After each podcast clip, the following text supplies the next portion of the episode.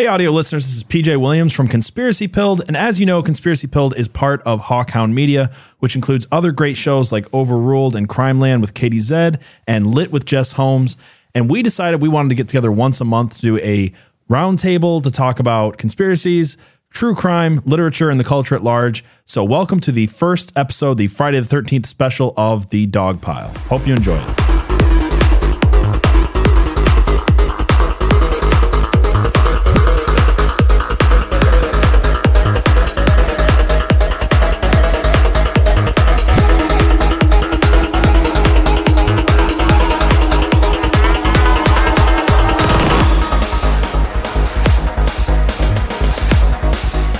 Right, welcome everyone to the Dog Pile, where all the hosts of Hawkhound Media get together once a month for a hopefully entertaining and informative discussion on conspiracy, crime, literature, and the culture at large. Or more likely, where three women gang up on me and tell me to stop talking about the Raelians and Project. Shut up, PJ. I'm your host, PJ Williams, the creator of Hawkhound Media, and that br- and that blah, blah, blah, blah, blah. I got distracted by Abby. Great over start, PJ. What are you doing? here. Yeah. Classic. Abby's wailing my perfectly written. I'm the host. I'm your host, PJ Williams, the creator of Hawkhound Media that brings you such great podcasts. It's Overruled Lit and that one conspiracy one. Uh, joining me today is Jess from Lit. How's it going? Good. How are you? Good. I'm doing good. Uh, we also have Katie Zed from Overruled, Hello, everybody. Good to be here. and we have Abby. So let's uh, move on from. Today is Friday the 13th, which I thought couldn't we couldn't find a better day to start a new podcast. Uh, we're gonna have more on that later, but I first want to get to our newest member of Hawkhound, the newest show that just launched this week, Jess Holmes and Lit. Jess, how's it going today? Uh, pretty good. I'm super excited to be here. Super excited to be part of the Hawkhound team, uh, and very excited about my new show, Lit. Yeah, do you want to tell people a little bit about it? Yeah, so it's the podcast where we read real books and we're not afraid to have spicy takes. Our first episode was about the book Red Rising by Pierce Brown. PJ joined me for that awesome inaugural episode, and we got into it. Um, we try and do the first few minutes without spoilers, but it's really hard when you want to talk about real content and real books. And uh, we like to make the connection back to the culture. And speaking of the connection back to the culture, not even a day after that first episode in the news, we get Helium 3, which was a huge part of Red Rising. I found that funny because I thought when we had our conversation that Helium 3 was entirely just made up for the story. And then you uh, being a science nerd kind of informed all of us on that. And there's there's a trend going on here where it seems like every time on our podcast with those conspiracy pill, they're overruled or lit now, we talk about something that just like happens to be in the news like the next day. So You really got something here, having all of us here. I don't know Kind what of it is. spooky. It is kind of spooky.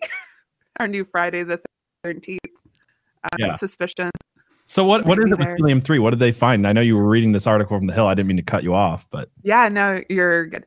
Um, just a little background on helium 3. It's an isotope of helium. It is one of the few stable isotopes that has more protons than neutrons. And there's been a lot of research into it about using it as a fuel source. So, uh, late December of 2022, the Lawrence Livermore breakthrough showed just how stable that nuclear reaction was. And so there's talk of sending people to the moon, which is the largest deposit of helium 3, to mine for helium 3 and take it back to Earth to use as a fuel source. This is literally the plot of Red Rising.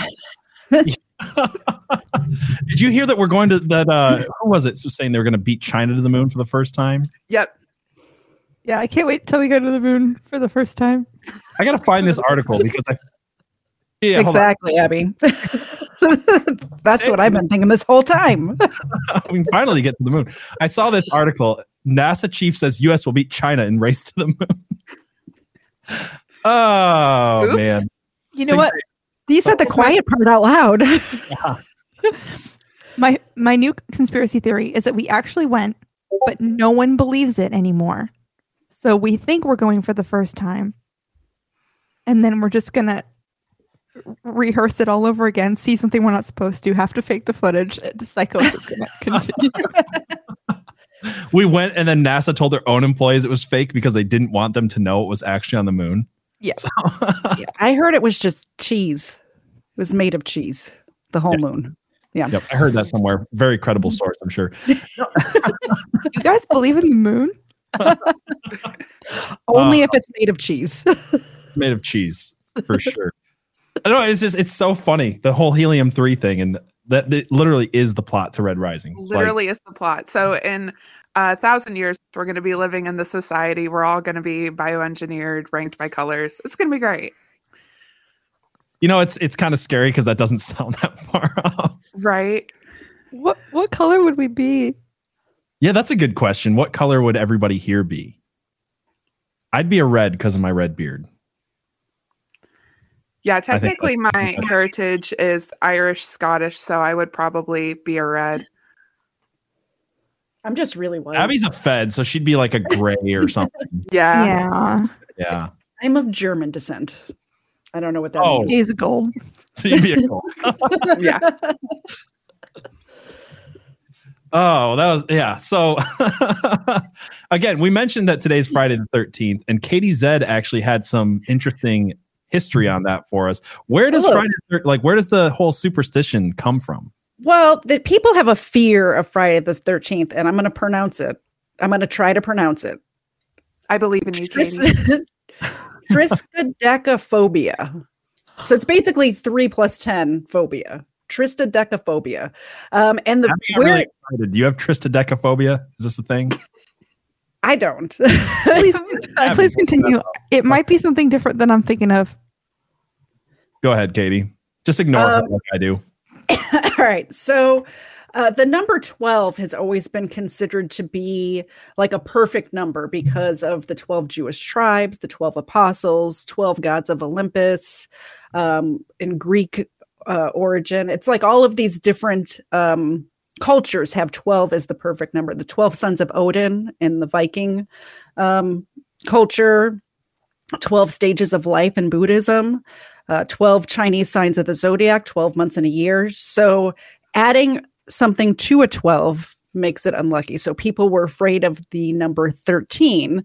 And then the reason why Friday gets involved with this is um, because in Roman times, their executions were always on Fridays, including the most famous execution in Roman times, which is Jesus Christ, uh, was on a Friday. Good, we call it Good Friday now, uh, but it's kind of a combination of two phobias. So that's why Friday the Thirteenth is considered bad luck, and people really bought into this because in buildings, you'll notice there's not a thirteenth floor. A lot of times, addresses will skip the number thirteen uh, if you have addresses that are low like that. So it's just sort of been spooky ever since.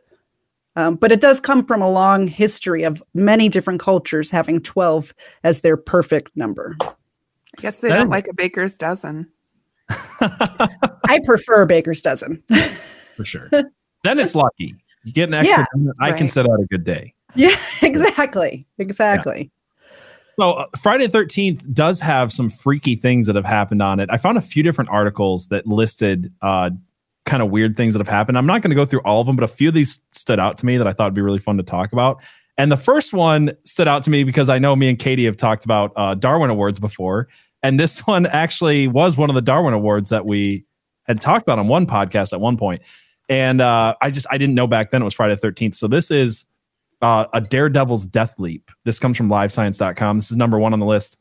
It says perhaps Friday the 13th wasn't the best day to start, uh, stage a leap into New York's Genesee River. But then again, concern over the date may never have occurred to Sam Patch or early dare, uh, an early daredevil who made his name by jumping off cliffs near Niagara Falls. If that's your claim to fame, like at some point, something is going to go wrong. I don't think you need Yeah, to look Houdini. yeah, yeah, for sure. uh, a child mill worker, Patch, would get an adrenaline rush by leaping off of mill dams. A talent he eventually spun. I love how talent's a little generous, but spun into public stunt shows for cash. The Niagara Leap made him a national name. Less than a month later, however, Patch arrived in Rochester half drunk, according to Sam Patch, the famous jumper uh, by Paul E. Johnson. Some 10,000 people gathered to watch Patch leap from the Genesee Falls on Friday, November 13th, 1829. What happened next is lost in history, but an 1883 article in the New York Times reported that Patch did not retain the position while descending uh, or strike the water as he did on the former occasion when he had previously made a similar jump. Whatever occurred, Friday the 13th leap was Patch's last. I think if your name Patch, you show up half drunk to jump Right. off of stuff. You know, however many years he got on this earth was probably a few more than anyone would have expected. Yeah. The only thing that creeps me out about the number 13 is people who take it as an evil thing and then make it their whole personality. Then I get creeped out by it. Yeah, yeah, that is a little weird. Like Taylor Swift. well, she she's taken uh, a lot more than just that. I'm pretty sure she's what is it? What is Yeah. it? The clone or something? Uh, yeah, she's like the clone of the satanic priestess or something. I don't know. We gotta we gotta do an episode on that. We do, we do. She she's creepy. Yeah, One one of the things that I read when researching this though is that unlike a full a full moon, um, Friday the thirteenth doesn't have an extraordinary number of like emergency room visits and like bad things happening necessarily.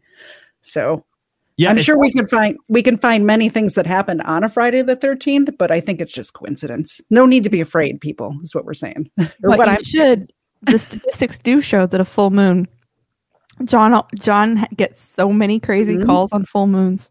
Yeah. Yeah. Anybody who I've known who was a first responder, fire, police, ambulance, that they all say like full moons, watch out.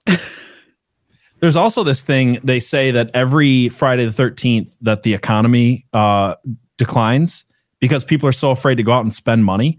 So if you guys want to break that trend, you guys can actually go to our new merch shop that we just started this week. Oh man. Break first, curse, hawkhoundmedia.myshopify.com. and there is all kinds of good stuff from from uh, Conspiracy Pilled, from Lit, Yeah. Crime Land, and Overruled. Like Uh, show them that overruled coffee mug. That is legit. I- Yeah, That I is love it. awesome coffee. Oh, let me go. Yeah. There's tabs at the top, so you can click on Overruled. yeah. And I love this coffee mug. I do too. Yeah, it's really neat, isn't it? Yeah. It's like the perfect coffee mug. Yes, we, we ended up switching recently our our merch uh, provider because they ha- uh, just we have so many more options now. Like even bookmarks for, Yes. for lit, which I thought was pretty interesting. Uh, no more and- dog earing those pages. Don't yeah, no more an easy- dog hearing those pages, you you heathen bastards. Speaking of merch, I noticed you all have the merch on right now. Very nice. Oh yeah, yeah. I got uh, Oh yeah. I didn't get the memo. I didn't even think about it. I just grabbed what was clean. just happened to be the surveillance bird T-shirt. I liked it. Yeah. That- Uh, it- it's a conspiracy that that one is always clean. Mm. Abby's just talking right now because she hasn't showered in a week. So uh, Hey, that's not what I said. I said I lifted weights and I was sweating, and then I didn't have time to shower before the stream, and no one can smell me. So now you all know in your head that Abby stinks.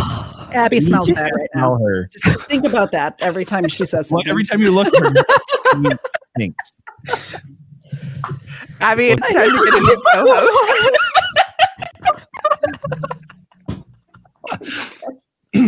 All right, moving on, moving on. So there were some other unlucky things that have happened. Obviously, there was the Black Friday fires, the Buckingham Palace was bombed, there was Kansas floods.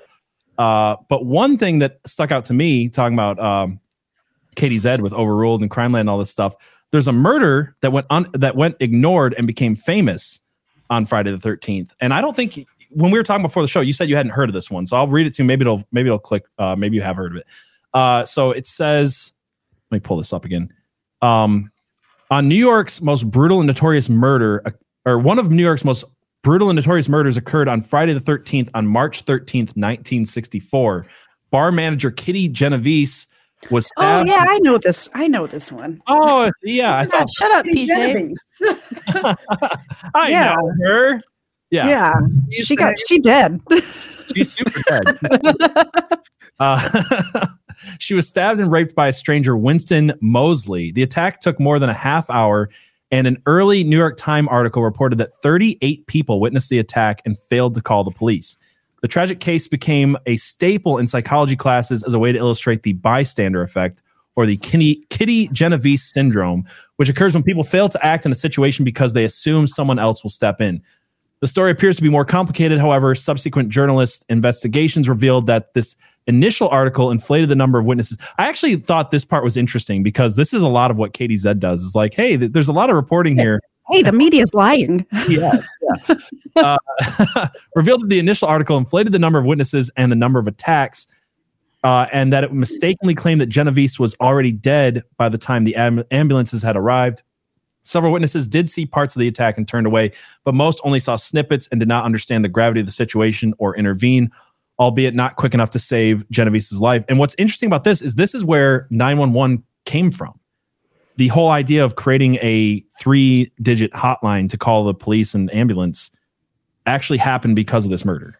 Yeah. Yeah, and it turns out I, I do know this case. You said, you know where 911 comes from? And I said no, but I didn't know it was that case. I do I'm very familiar with that case. But where they got that snippet of information is one person was interviewed by one newspaper and he said, I saw what was happening and I thought somebody else would call because I saw a lot of people looking out their windows and seeing it. So he went back to bed because he had to get up early in the morning. He's like, somebody else will call. So one person that that had the bystander effect, not 38. Yeah, I mean, it, it, the bystander effect is a real thing. I think we've all witnessed it. But yeah, the the inflated numbers, the media's media's not good at. Uh, but simply knowing about this case, I think helps. Just like the case that I covered was it last two weeks ago with the following, like being compliant to something you know is wrong. right, right. Um, if you know about those situations, you're more likely to not be that person who ignores, you know, somebody being attacked or something you see wrong is going on. You'll, you know, be the tattletale or whatever. right. And how do you explain New York? where These types of things happen every day and no one does a thing. Um, I explain it by just saying New Yorkers. That's why. Oh, okay. Those Yankees. yeah. They are kind What of, would in the South? they are kind of known for that, though, aren't they? Like just like Well, turning a turning a blind it's- eye to crime. Really, any city. The same thing could be said about Atlanta or Chicago Yes. or Dallas, anywhere. They just think that there's so many people around, somebody else will call. Right. And I don't want to get involved. I don't want to have my name on the report. I don't want to have to go testify. I don't need that in my life. I got too much going on. Yeah. Uh, so let's see. We've got one more. This actually relates to conspiracy pilled. another thing that happened on Friday the 13th uh, was Tupac Shakur had died. so it says Friday, September 13th was a tragic day for hip hop when rapper Tupac Shakur died of gunshot injuries in a Las Vegas hospital. Shakur had been injured on September 7th in a still unsolved drive by shooting and died from those injuries on Friday the 13th. Theories on the ultimate sh- motive for the murder quickly uh, proliferated. Business disputes, personal feuds, gang violence. Some diehard conspiracy theorists refuse to believe that Shakur really died and insist that he is still alive somewhere in hiding. Have you guys ever looked into the whole Tupac conspiracy? Yeah. I'm surprised that they didn't say he suicided himself. like, I'm really surprised. like, he shot himself nine times. I don't know if it was nine, but it was more than once. Right. it's been a minute since I did I did an episode on this a few years ago. So it's been a minute and having looked into so many different conspiracies, like some of them you just you learn all the information, then you kind of forget it. So I don't remember. I just remember thinking it was at least pretty plausible. yeah. Like there was some weird stuff. Like he was the body was like three inches shorter than he was. Mm, Like that doesn't happen. and stuff like that. So there's Was like he- some weird Maybe stuff. he was wearing lifts his whole life. yeah, who knows? Maybe.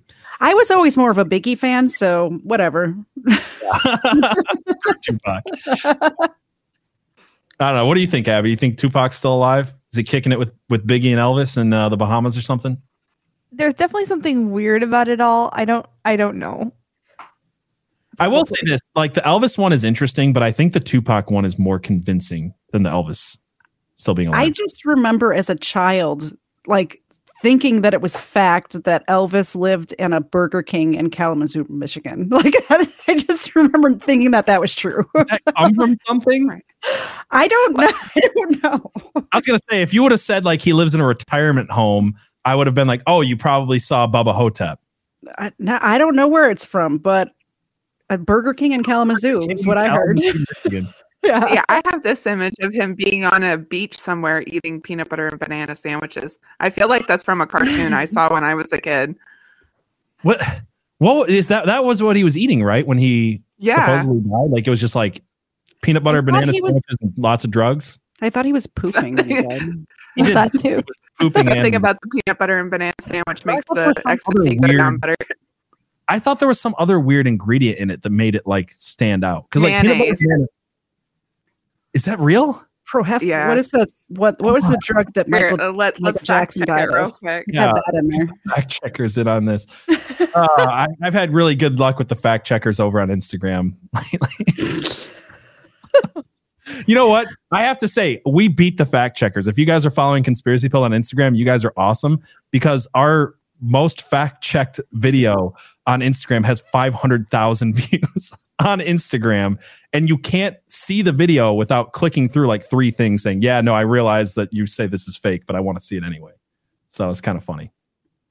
They they lost, is my point. Uh did you did you get that fact check for us, Jess?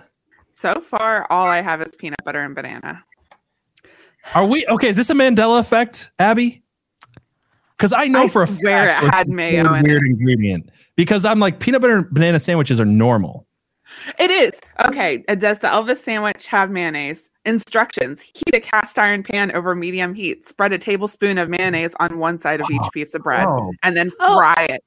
Well, here's the thing: is because I do that when I'm making grilled cheese. Is instead of putting butter on the bread, I put mayonnaise because it it cooks more. Even. but that's for grilled cheese, not peanut butter and banana sandwich. But I could see making a hot peanut butter and banana sandwich using mayonnaise as the oh, oil. oh, as the butter. Yeah. okay. Yeah, Okay. That's Maybe fair. it's not so weird if It you, when you put it like that. actually sounds I have a delicious. confession. Oh, here we go. Butter and banana sandwiches. when I was a kid growing up in Africa, so admittedly it was the mayonnaise and the peanut butter were a little bit different. The peanut butter was very like a lot more raw of a type mm. of peanut butter, but I really like them together. Like just Mayonnaise and peanut butter. yeah, on a sandwich. What does it taste like mixed together? Because I've heard these weird things like, okay, for instance, if you take an Oreo and you put cheese whip on it, cheese spread on it, it's disgusting, Why? right? But it Why doesn't you- taste the way you would think. It's really mm. weird. Like, uh, you ever see the movie? No, you guys haven't seen it. Are you talking about like that canned cheese and like? Yeah. Yes. You. Yeah, I my think- brother proved it to me. He's like, no, seriously, if you try these together, you won't taste the cheese. It just tastes like marshmallow for some reason.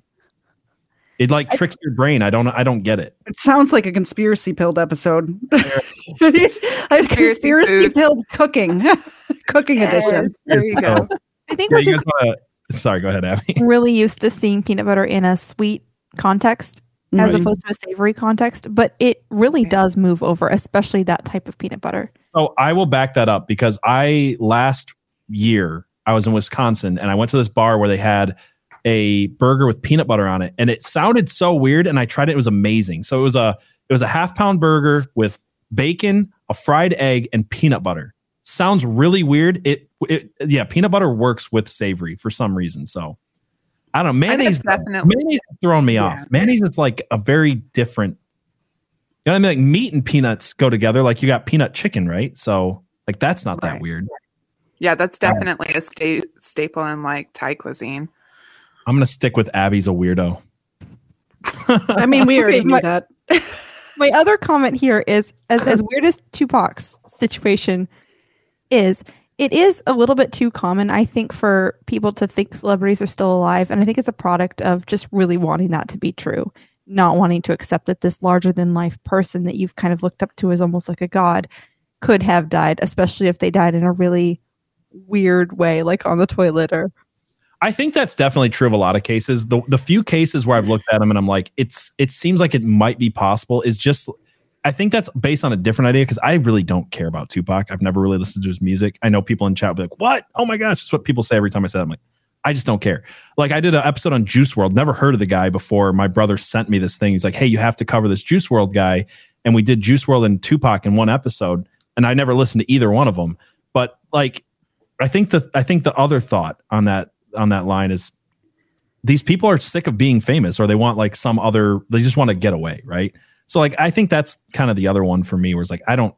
I don't I didn't look up to Tupac like a hero, so but I could see someone just wanting to In my head, Betty White will never so. die. yeah. I know she's dead, like a logically, but in my heart, she's just out there somewhere being Betty White. Deb brings I up an so. interesting point Go ahead. um, that they, you can make a fortune off of dead musicians. This idea that they fake their death to make a whole bunch of money. Did you guys see or that? um, they get killed by the record labels who take out insurance policies on them. I, think- looked into this, and about this on uh, the Kurt Cobain episode. yes, He was Yeah. That's right. when they when I did a whole deep dive into this this dead rapper thing. Yeah. Well, I think the dead rapper thing is a whole. We talked about this. I think the whole dead rapper thing. They they get these rappers who sound exactly like every other rapper. There's somebody else Mhm. creating their music. They just have a new face with tattoos on it. They're famous for a year and then they die, and then the record sales jump up, and then they just do that over and over and over again. I that that part of the conspiracy I could totally believe in. Whole insurance fraud scam. Yeah. then again, anybody who has a job where there it would cost money to replace them, they're like my company has insurance on me. You know, you you sign the contract. You're really special. You're really special. well, any any like it, I'm not even a high level anything, but it costs money to replace an employee. So Yeah. Yeah. I'm sure yours does too, PJ. Who knows? Maybe I don't know. I mean, there, there's a truck driver shortage right now, so we're probably worth something. hmm That's the thing. It's like I feel like I feel like it's harder to get fired nowadays as a truck driver. There's just not there's not, not very many of us. Not many people who want to do the job. So um I had one other Friday the 13th thing which I found a little bit interesting and then I wanted to move on to talk about overruled a little bit. Um cuz I didn't have any I felt bad. I didn't have any like book related ones. And I but I did find this and I wanted to know what your thought was on uh are the Friday the 13th novels which of you did you know they made Friday the 13th novels? I had no idea. Is anybody a fan Yeah, of the movies crazy. before I read this? I I've seen the movies. I like Halloween better, but Yeah. I know the plot of them. I love bad horror movies, so I've probably seen Yeah. way. I've seen all of the Leprechaun movies. Let's put it that way. Wait, is No. Friday Oh the no! Why though? I saw the first one. I was like, nope. Leprechaun Four in Space is when they really hit their stride, though. I mean, you got oh my gosh! Why?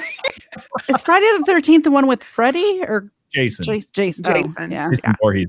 So I saw this article: Are the Friday the Thirteenth novels canon with the movie series? And it Oh just my made me it made me laugh because like somebody actually is concerned that the books they're reading about Friday the Thirteenth don't affect the movie universe.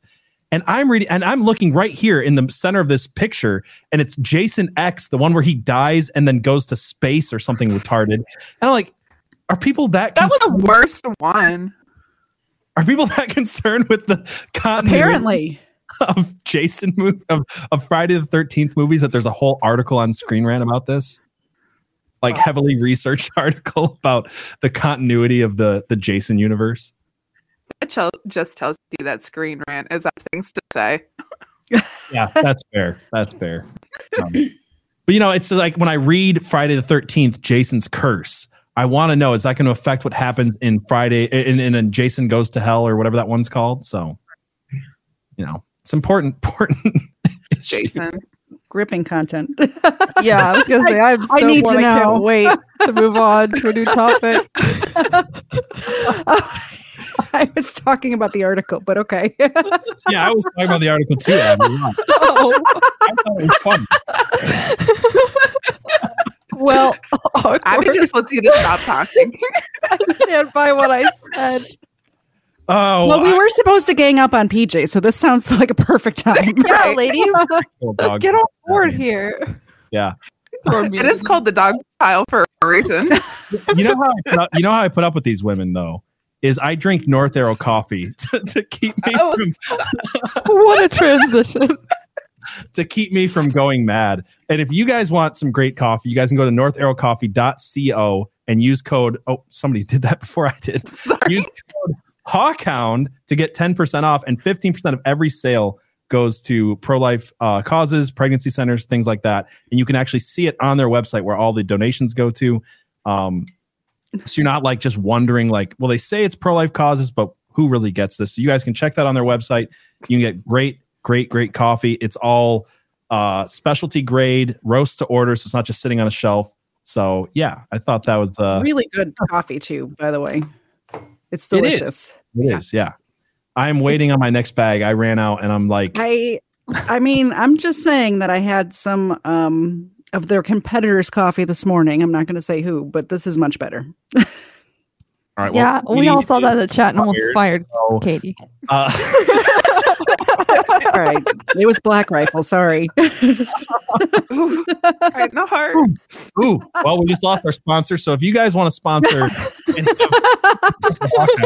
we're looking for a new sponsor right now. Uh, North Arrow though is really truly much better. I'm gonna I'm gonna meet Rob on Tuesday. It's You are? That's so He's going to. DC with his family and wants to have dinner. So suck it, everybody. he wants to eat dinner. Does, does he want to eat dinner with you? Yeah. Oh. I heard he's coming to North Georgia too, so we'll see if he wants to eat dinner with me. I always get the be big fun. bags. All right. So uh, I wanted to talk about overruled a little bit. just ignore everything Abby said.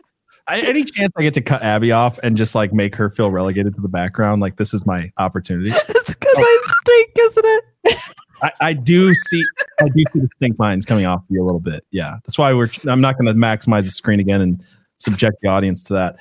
Uh, but Katie, what's been going on in the crime world? You, I don't know, murder anyone lately? Anything interesting? It is not a how to get away with crime channel. I say that a lot because I look at these crimes and I think, man, they're so stupid. They should have done this, this, and this. And I have like my um podcast is a stream of consciousness. It's just me talking. So I'm like, wait a minute. Is that your husband in the comments there? Thanks for letting me know. Oh, Just finding out now for the first time. Sorry, go ahead, Katie. That was funny. yeah. now you know. Now you know. So coming up on Sunday, I'm going to be covering a guy that I've been meaning to um, cover for a while, and it seems like a good time to do it. His name is uh, Stephen McDaniel, and the reason why I'm doing it now, first of all, uh, this happened in Georgia when my husband was in Afghanistan, and I followed it very closely as it was happening. Um, it happened in Macon, Georgia, and he, the reason why I want to cover it now is because he reminds me so much of that guy from Idaho. He's like kind of an incel. He killed a girl that he had a crush on, which I think is what happened in Idaho. Um, and also, he was a law student. He had just graduated law school, so he was trying to get all those tricks and tips of how to get away with murder. You could have Um, just and- watched Crime Land or Overruled, and he would have been fine. Seriously. Yeah. Uh, but his um his his police interview is one of the best police interviews I've ever seen in my life. And I'll show some clips on Sunday. But he agreed to talk to the police for like two hours.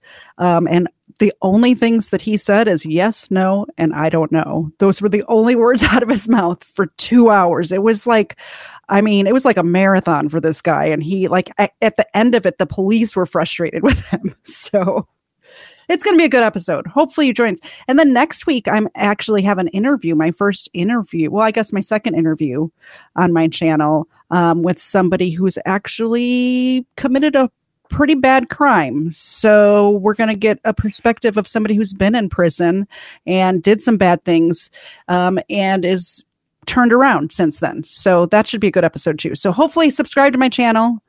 Um, I'll put it in the chat. And hopefully, if you're not already subscribed, subscribe. Why aren't you subscribed? There's doesn't cost Yeah. you. It doesn't cost you anything. Yeah. Yeah. You learn how to get It's away a- with murder. What's It's a For win-win. your dignity. Yeah, I get a subscription, and you get to know how to get away with murder. Yeah, no, Kate, your, your show's been really great, and um, I want to say really quick, talking about subscribing to to Katie's channel. We're streaming this right now on uh, Katie Zed's channel. We're streaming this on uh, Jess's channel, Lit. We're streaming this on Conspiracy Pill. But what we really would like is if you guys would come over to the Hawkhound Media channel. Um, Abby, can you grab that and drop that in the chat really quick? Oh yeah. Because at the end of the show, we're going to go exclusively there, and the replay is going to be left on the Hawkhound Media channel, so you guys can see it there. This is where we aggregate all of our different content, where you can find if we do new stuff, and we're planning some other uh, content exclusive to that channel for the future. So if you guys aren't following that, uh, please take a moment to do that. Uh, I like the show mo- so much, I unsub so I can sub again, says Waffle Salter. I like it. Um, yeah, so we had we had an, an interesting article I wanted to bring up that's crime related. That uh, I don't know if you guys saw this, but there seems to be a problem with dangerous prisoners vanishing. And this one actually comes, yeah, as if there's not enough problems in the world. Uh, this one comes from Not the Bee. It says, I would like to know why extremely dangerous prisoners keep vanishing from federal custody. Uh, and it says, you surely remember last year's hit. And, and remind, let me know if you've heard of, of these people or cases, Katie, because I'm not familiar with them. Uh, says, you'll surely remember last year's hit Bureau of Principals misplaces psychotic cartel hitman. Yeah, so that there's the article there. Anyone over at the Bureau of Prisons have any idea where the psycho- uh, psychopathic mass murdering cartel member uh, cri- uh, can't speak mass murdering cartel crime lord is? Uh, well, get ready for the sequel, Bureau of Prisons Two. Where's the Islamic terrorist? Uh, says the notorious terrorist and member of the ISIS cell dubbed the Beatles, which is probably the second worst iteration of the Beatles that I've ever heard of. Um, are you guys Beatles fans? I I, I hate them. Just want to know They're- if I'm. I mean, they're all right. okay, They're they're overrated though. yeah, that's for sure. Uh, notorious terrorist and member of the ISIS cell dubbed the Beatles, who was serving a life sentence for kidnap, torture, and murder of Western journalists and aid workers in Syria, has disappeared from the Federal Bureau of Prisons. Fox News confirmed Thursday. And yes, we do need to stress this guy isn't in jail for like attempting a bombing or conspiring with hostile foreign powers or anything relatively benign. He is one bad dude. The U.S. Justice Department in April said Cody, I think, but it's K O T Y. What a douche. Who spells their name like that? It's probably a last name. Uh, Cody and his three partners. it's like spelling Katie with just two letters, like a K and a T or something like that. um, like you can say anything about having a two letter name PJ. fair enough. Fair enough. I, my grandma called me PJ the day I was born, and I've just stuck with it. So yeah, take that up with take that up with Eleanor. Uh, uh, sorry. The U.S. Department in April said Cody and his three partners participated in the seizure, detention, and hostage negotiations of four Americans, including James Foley. So basically, this, these dudes are really bad, and they're just disappearing off the books. Is the whole point of this article? I think they did. You think they did? I think they did. I think they're I think that the United States government does what they do and we're not going to hear from them anymore. If I had to guess, but that sounds like an episode of Conspiracy Pills. So you guys look into that. I mean, I, I could see two possibilities: they dead, as Katie says, or they out uh, so they can cause more mayhem for certain Hmm. certain reasons. I don't know. or are they not dead but being experimented on? Oh, Ooh. that's a good that could be. Like she said, the Fed's gonna Fed. Yeah, they're And going to do what they're going to do. I Yeah. bet all of the cameras were broken in the prisons when they disappeared. Probably. it's weird how that happens, isn't it? Like the cameras just all of a sudden go out while somebody's taking a smoke break, and for like 10 minutes. like no other issues. and, then, and then someone hangs himself with bed sheets that are made to rip if you try to hang yourself with them, yeah, stuff like that. Right. exactly. Yeah, I think they're being recruited by agencies. That's kind of what I think. I think they're going to be used for something. Do you think it's like some kind of bad Suicide Squad sequel? yeah, basically. So we have like another, we have to look forward to another like 9 11 type situation. oh yeah, can't wait. Could be. Could be. Full passports just laying there on the ground. Because Burn up at all. kids, jet fuel Oh. can melt steel beams, but not paper. Don't forget. My favorite one. My favorite That- one. that's just- we, sorry, go ahead, Jess. Uh, I was go- just gonna say that's just because the planes are holograms, right, PJ? So unhinged. I'm so embarrassed. yeah.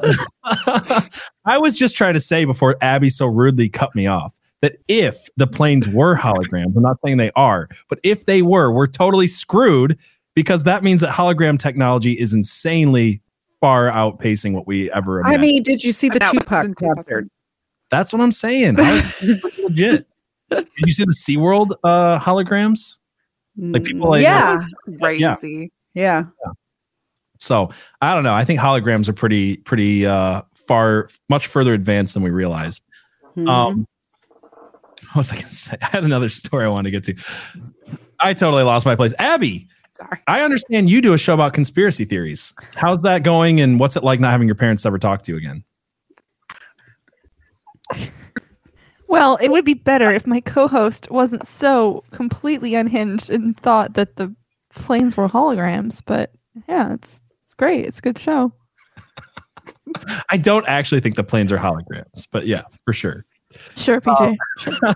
what are you guys having coming up on that channel you got there? Maybe we're all holograms. Yeah.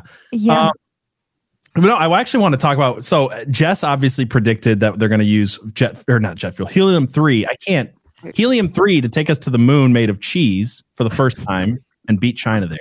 But we've had some pretty crazy predictions on our show, and there was one that I feel entirely vindicated uh, uh, about right now, considering how much hate we got for this one, like more than any other episode we did. And I think going into it, we knew we would. But that was this whole Andrew Tate thing.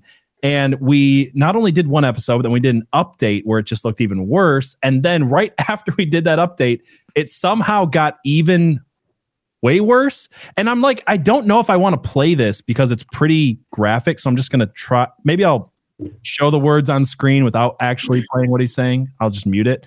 But uh, there have been, and I can link this in, for anybody who wants to see, there has been uh, voicemail messages found from Andrew Tate um, kind of describing his crimes. The the one specifically we're told he definitely didn't commit.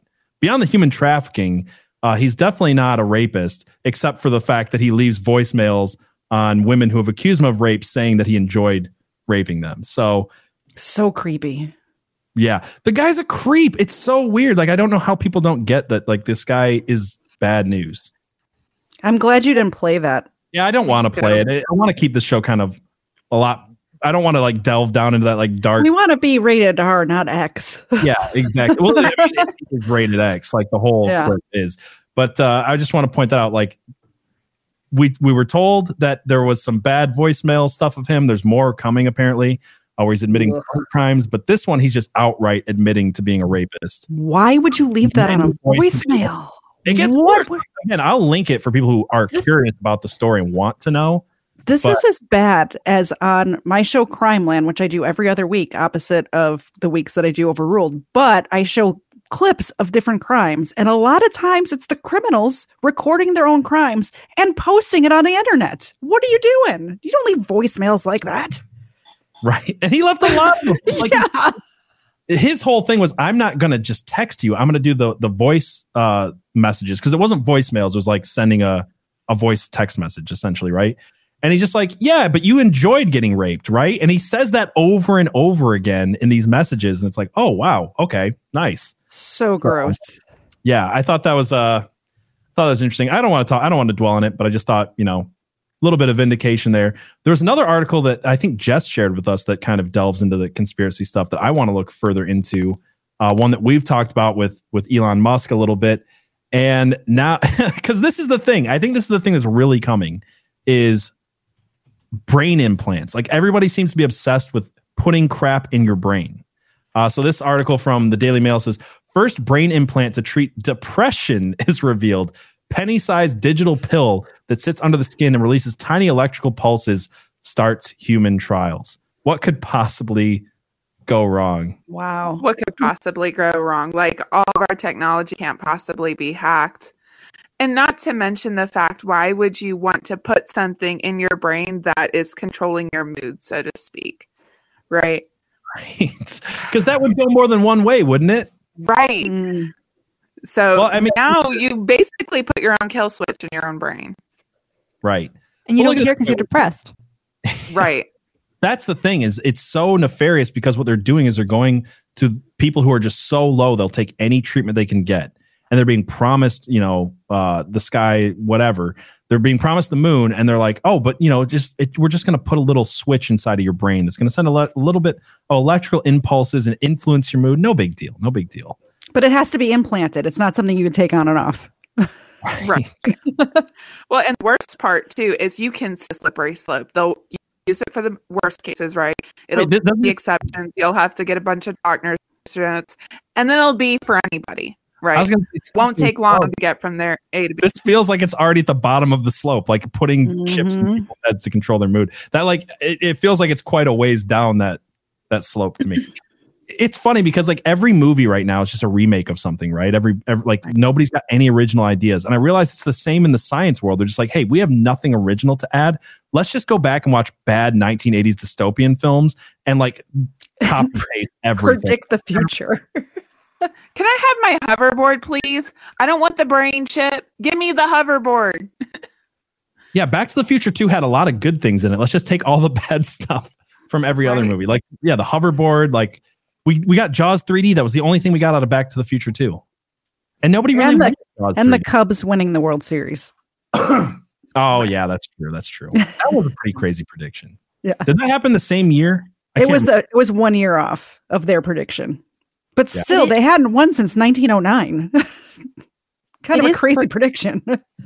It is crazy that we have seen incredible advancements in certain types of technology that are all leading in bad directions and no advancements in some of the technologies that we were expecting. Like we don't have we haven't really made progress toward on cancer. We we still have we don't have our hoverboards.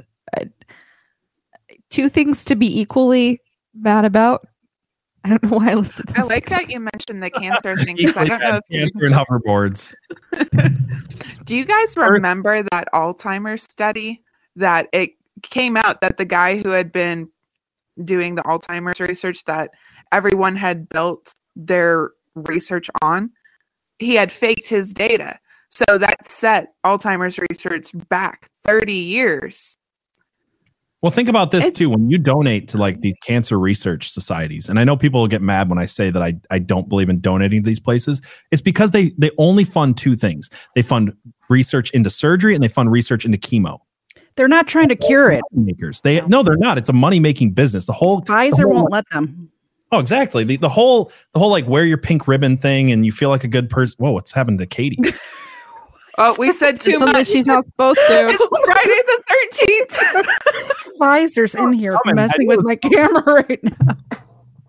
you just exposed the cancer industry and they're shutting you down. All right, You might want to back. yeah, unplug and plug it back in. But yeah, no, it's uh That was weird. that was weird.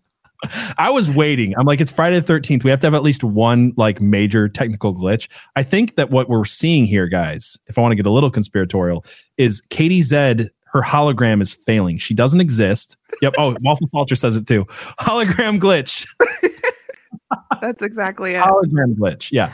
So Abby, what did you do? did we fix the hologram? Is is hologram Katie back? yes. Hologram Katie's back online. I apologize. Okay, that was so weird because I just mentioned that company, and that happened to you, um, PJ. When you, I forget what it was. That every time you mention it, was it like some sort of weird It's a cryptid. krypton? Every- Cryptid? every Yeah. I, yeah, I won't say his name, I guess. Dogman. you don't want your camera to fail. I don't need more. I just bought this camera yesterday, so I'd be very um every time I mention a certain cryptid, and including on Steven's show, the first time I was on Mhm. Ignoramus, uh I was completely cut off from the stream. So yeah, uh, it's it's really weird. There's been a few times where it's like there's certain things we want to talk about, and like glitches happen instantly. So that just happened. What happened right now was kind of strange. right That was scary. when it keeps happening at there it goes again. when it keep ha- happening at certain times, it does make you think that there's something. I don't know. Oh my goodness. If it keeps happening, I'll switch to my. I have a Xenocam that I could switch it out with. Okay. Okay. Uh Yeah, I'm gonna. I'll be back. I was think about technology a lot, about what technology we have lost even in the last couple generations, what technology we are focused on and why. Like we're we're putting it it's it's it's not even across the board how how it's progressing, right?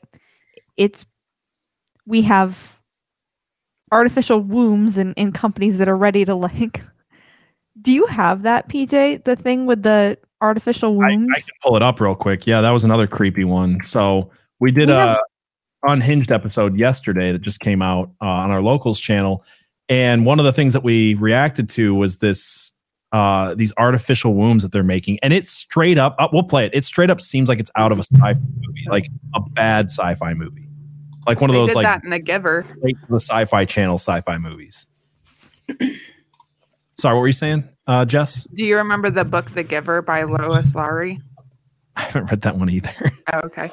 I've Uh, that's one of those books you read in high school, and it's a dystopian future, and babies are basically put in artificial wombs to grow. Gotcha. Let's check this out because this this straight up tell me this doesn't look like an early 2000s straight to sci-fi channel movie right here in the beginning. Let's just go ahead and watch this video. I don't really have a great way to intro this. Just, just, just watch it. Introducing Ectolife, the world's first artificial Sorry, you guys are getting an echo on the video. Hold on, let me fix that. Mhm. womb facility. Is that better? Ectolife allows infertile couple to conceive a baby and become the true biological parents of their own offspring. The facility features 75 highly equipped labs. Each state of the art lab can accommodate up to 400 growth pods or artificial wombs. Every pod is designed to replicate the exact conditions that exist inside the mother's uterus. Yeah, replicating, but it's not the same. It never will be. The artificial intelligence based system also monitors the physical features of your baby and reports any potential genetic abnormalities. This is how you start a sci-fi film. You show this Mhm. like crazy breakthrough in technology that seems kind of okay to people who aren't thinking clearly and a society that just doesn't care and then you watch the next 2 hours as that goes horribly wrong and destroys society and somebody has to stop it. Like that is what that video is. And it's Yep. like how do they not how do they not realize this? Cuz you can't tell me that these tech geeks don't watch They know. sci-fi movies like the rest of us. They're looking. know They're they're preying on couples. They're preying on couples who are having fertility issues, and they're gonna want to. They want to make this. They're they're looking forward to the slippery slope where then it becomes mainstream, where nobody wants to get pregnant and ruin their body. Do they know that they're the baddies? That's the real question. They don't. No, I'm sure they do. They don't care. yeah i think that's the thing I, I think we have actually as a society lost the direction for bad Right. Because it's all about your truth, my truth. There's no such thing as good and evil. I'm just going to do what I'm going to do. Right. Right. Yeah. Yeah. I don't know. Interesting stuff. It's it's crazy that that's where we're moving to. I will say this, um, having you know, going back to our idea of uh, predictions that have come true. We did another unhinged episode last week, me and Abby, and that's now on YouTube and Rumble and Odysee, where you guys want to check it out, or if you're listening to this. Um, and one of the things we, we did this again, we did this with the Raelians. It's like every time we talk about Raelians or something with Project Blue Book, like something happens. So we started, I decided, hey, I've talked about Project Blue Book enough times. Let me actually explain what that is and why I think it's a serious thing we need to be paying attention to in a little bit more detail. And we talked about it in the the idea of UFOs and how I think they're going to start faking a lot of UFOs, convince people that aliens are real. And within, I, I guess it happened the day before we recorded, but we didn't. The, it didn't hit the news till a few hours after we were done recording. And here's a little bit of that. Russia claims to have shot down a UFO. It's time to close out the week with our interesting stories chat with Richard Southern. And Richard, the Russian government is making some pretty major claims tonight.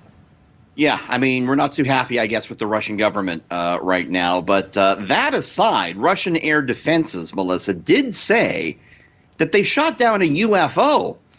They actually released some video of it. We're looking at it here. Uh, this was reportedly shot down in the Rostov area near the Ukraine border.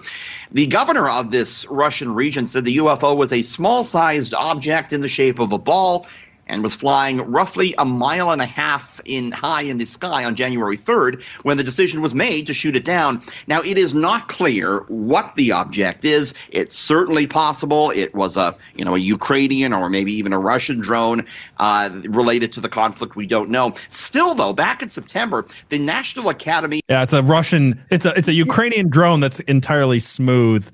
And what cracked me up is he's like, we're not sure what the unidentified object is. Well, it's in the name, so I get it. kind of kind of the first part of that name, even. And even when they changed the name to UAP, the first word is still unidentified. unidentified. yeah. Pretty great. Yeah, no, I just it's funny. Like this one stands out to me so much because we've had, you know, stories and conspiracies and stuff for for decades and decades of, you know, the government's seeing UFOs, shooting them down, whatever. But we've never had a government just come out and admit to shooting down a UFO ever. Not that I can think of. And I looked into it. Yeah, no, not that I've ever heard. But it was Where's the the- ghost of Kiev. Yeah, Russian Ghost accent. That's what I Kiev. need. Is That's it Kiev an or Kiev? one. It's, Kiev. Sorry, it's Kiev. It's Way to Kiev. go, Abby. You freaking fed. I'm sorry. Unless, In the unless beginning, you want to start pronouncing France as France. I, I or legitimately Germany didn't know, which is why I Deutschland. asked. like, You- you no, wanna know we're why they- American. It's Kiev.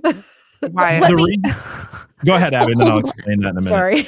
So I, I bought into this. That's, that's why I called it that. Is because at during the invasion, I did start calling it Kiev because it seemed like what was being said was Kiev is the Russian name for the city, and Kiev is the Ukrainian name for the city. So out of respect, like Ukraine is asking that we call their city by their name, and it just made sense to me in the like emotion of the invasion. So It's it's it's Ukrainian propaganda that Kiev was not a Russian city. That's what it is. It, the whole thing, like the Ukraine and Kiev, are the names, and then Ki- uh, Ukraine has been trying to change history that they were never actually a part of the Soviet Union. So the entire purpose behind it is propaganda from Sure. Zelensky. The entire that's why I point of hate the it. war is that that was Russian. Uh, never mind.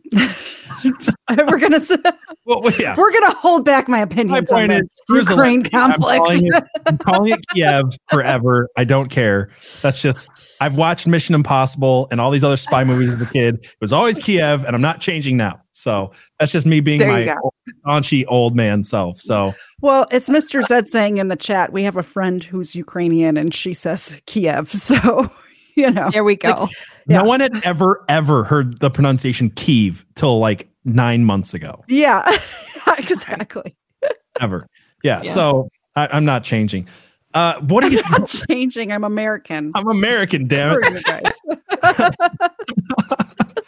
So, but like, what do you guys think about this UFO stuff? Because have you guys seen the stories? Like, even six months ago, there was tons of reports. It's kind of reminds me of World War II, where you had the Foo Fighters, not that terrible band, you know, from that guy that killed Kurt Cobain.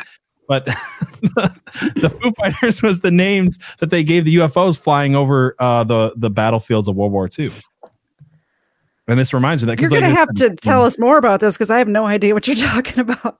Okay, so the Foo Fighters during World War II, towards the end of the war, Mm-hmm. people started seeing UFOs, unidentified flying objects. They couldn't explain them. They were outmaneuvering jets, or not jets, because I guess the Germans developed a jet by the end of World War II, but that's not the point. They were outmaneuvering the planes in ways that didn't make sense, and they didn't look like any other type of aircraft. So they started calling them Foo Fighters, which came from like a Bazooka Joe wrapper or something like that. And uh, now, again, when you see this huge conflict in Europe and or Eastern Europe, whatever, and there's tons of UFOs over the, these battlefields, things that people can't explain. So it's either like the government's just like way advanced in technology beyond what we know, or they're seeing something else. But like seriously, six months ago, you started seeing massive reports uh, over Ukraine and over Russia of UFOs. I think it's probably just um, technology that the general public doesn't know about. They they said the same thing when the stealth bomber came out. It didn't look like any other airplane, and people were would see it being tested out west and think they were seeing a UFO. Right. But it was just technology that was more advanced than they're telling us about. Which I think is good that they don't tell us about their like if because if they're telling us if the United States government is telling us about the technology or whoever's government just we're here so the United States um then they're telling the rest of the world and we don't need the rest of the world to know what you know Right. What we I got. can think of two scenarios with that where it, the government wouldn't want somebody to the other countries to know, or they wouldn't want their own people, propaganda wise, to know that Russia has better technology than us or something like that. So they would Yeah. rather us believe it was aliens. Exactly. I'm, I'm going to try not to get too unhinged here, but if you want my full take on what I think the whole alien thing is, uh, I we would have like a, you to get an unhinged. episode. I could for a minute. No, you don't. We have a- we have a whole episode called "The Alien Invasion is Coming" or something like that. Alien Invasion Incoming. We just released last week. I think the fact that the governments want us to believe in aliens says a lot about it. Mhm. I think that they are trying to convince just- the public that it's They alien. just released all of those videos from the Right. fighter jets. Like, Right, why they've would they working- release that? They've been if they working this case. They've been working this angle since 2017, and in 2019, I said this feels exactly like what they did with um, spying on you, right? So, like in Mhm. 2012, well, going back a little ways, you know, you had that Google user agreement in 2011 that was like, hey, by the way, if you say you want to use Gmail, we're going to be allowed to read your emails. And people are like, whoa, this is crazy. And then that heat dies down. Then Edward Snowden comes out and he's like, hey, the NSA is spying on you. And then that heat dies down.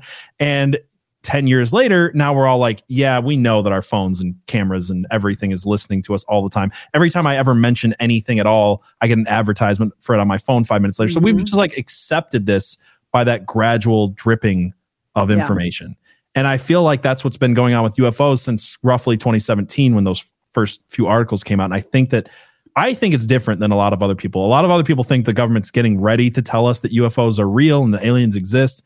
I think that they're trying to convince us of something that's related to Project Bluebeam, but I'm not going to get super unhinged and get into it. You can watch the episode if you want like a full detail. We got other stuff to get to. But Let's just put it this way: if they're willing to fake, uh, well, they didn't quite fake the pandemic, but if they're willing to Mm. create and pretend it was way it. worse, yeah, create and kind of fake the the severity of it and fake the response to it. Do you not think that they'd be willing to fake an alien invasion? that's yeah, that's my whole point. The fact that the government's the one telling us now that aliens exist makes me think, oh, aliens don't exist. yeah, It's it's demons and UFOs are I mean, does projections or- space yeah. does space even exist? Really? Let's not get into the The whole Earth is planet. Oh, man. It's just a dome. So Well, I have.